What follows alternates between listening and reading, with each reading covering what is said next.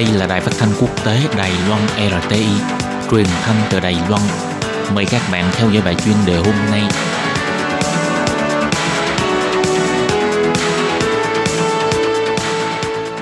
Minh Hà xin kính chào quý vị và các bạn. Hôm nay trong 5 phút chuyên đề, một quý vị theo dõi bài viết luận bàn về làn sóng di cư từ Trung Mỹ tới Hoa Kỳ, nêu bật tình trạng khó khăn của các nước. Một đoàn xe vận chuyển hơn 7.200 người dân di cư từ vùng Trung Mỹ đang tiến sát biên giới Mỹ và Mexico.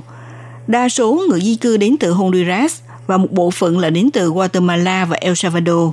Họ không phải là những kẻ phạm tội bạo lực phải trốn xa quê hương, mà vì họ muốn tách ly cuộc sống nghèo khó, không quản vất vả, đi vượt 3.000 dặm Anh, muốn đặt chân trên đất Mỹ để nuôi ước mơ xây dựng cuộc sống mới.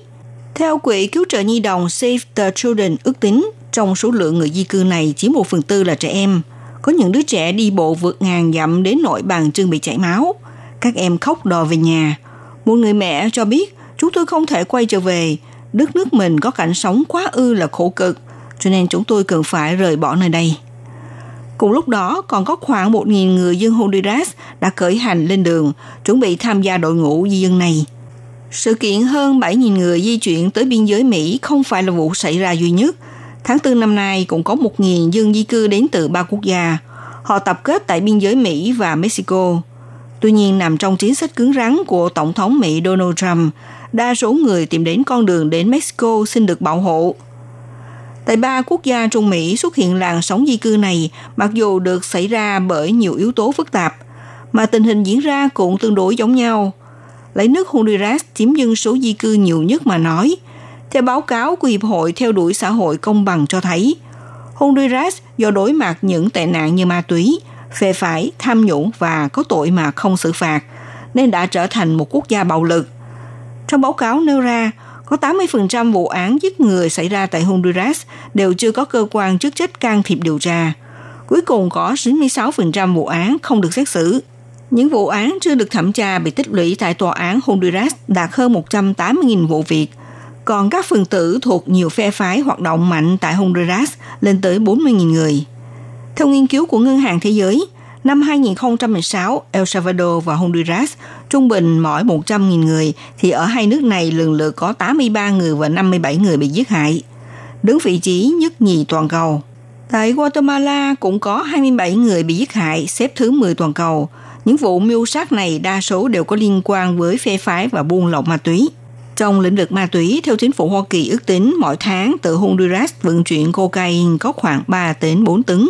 Tính theo giá của thị trường Hoa Kỳ, tổng trị giá của chất độc cocaine này cũng đạt khoảng 507 triệu đến 676 triệu đô la Mỹ. Thứ hai là vấn đề nghèo khó.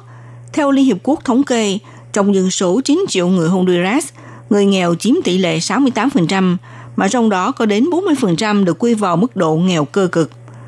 Ngân hàng Thế giới cung cấp số liệu cho thấy, năm ngoái Honduras và El Salvador đạt mức GDP bình quân đầu người là đứng ở vị trí thứ năm đếm ngược của các nước châu Mỹ Latin. Mà Guatemala cũng không thua kém gì so với hai nước này. GDP mỗi đầu người của Honduras là 2.480 đô la Mỹ, thấp hơn Hoa Kỳ gấp 24 lần. Về mặt tham nhũng, năng lực của cơ quan chính phủ sa sút thường xuyên không thể cung cấp dịch vụ công cộng cơ bản – do tình trạng tham nhũng của cảnh sát và hệ thống tư pháp khiến người bị hại lo sợ hoặc không dám báo án. Vì sự tham nhũng và bất lực của cơ quan khiến họ không thể đối mặt với khí giả, với các thành viên trong xã hội công dân và nhân viên tư pháp. Sự biến đổi khí hậu cũng giữ một vai trò thúc đẩy làn sóng di dân. Liên Hiệp Quốc chỉ ra hành lang hạn hán ở Trung Mỹ đang đi xuyên qua ba quốc gia Trung Mỹ. Năm 2016, ở địa phương xảy ra một trong nạn khô hạn nghiêm trọng nhất từ 10 năm nay, làm cho 350 triệu người dân cần phải nhận sự cứu trợ nhân đạo. Nhìn từ các yếu tố này có thể biết được vấn đề di dân của vùng Trung Mỹ không những khó được giải quyết trong thời gian ngắn và có thể lan rộng.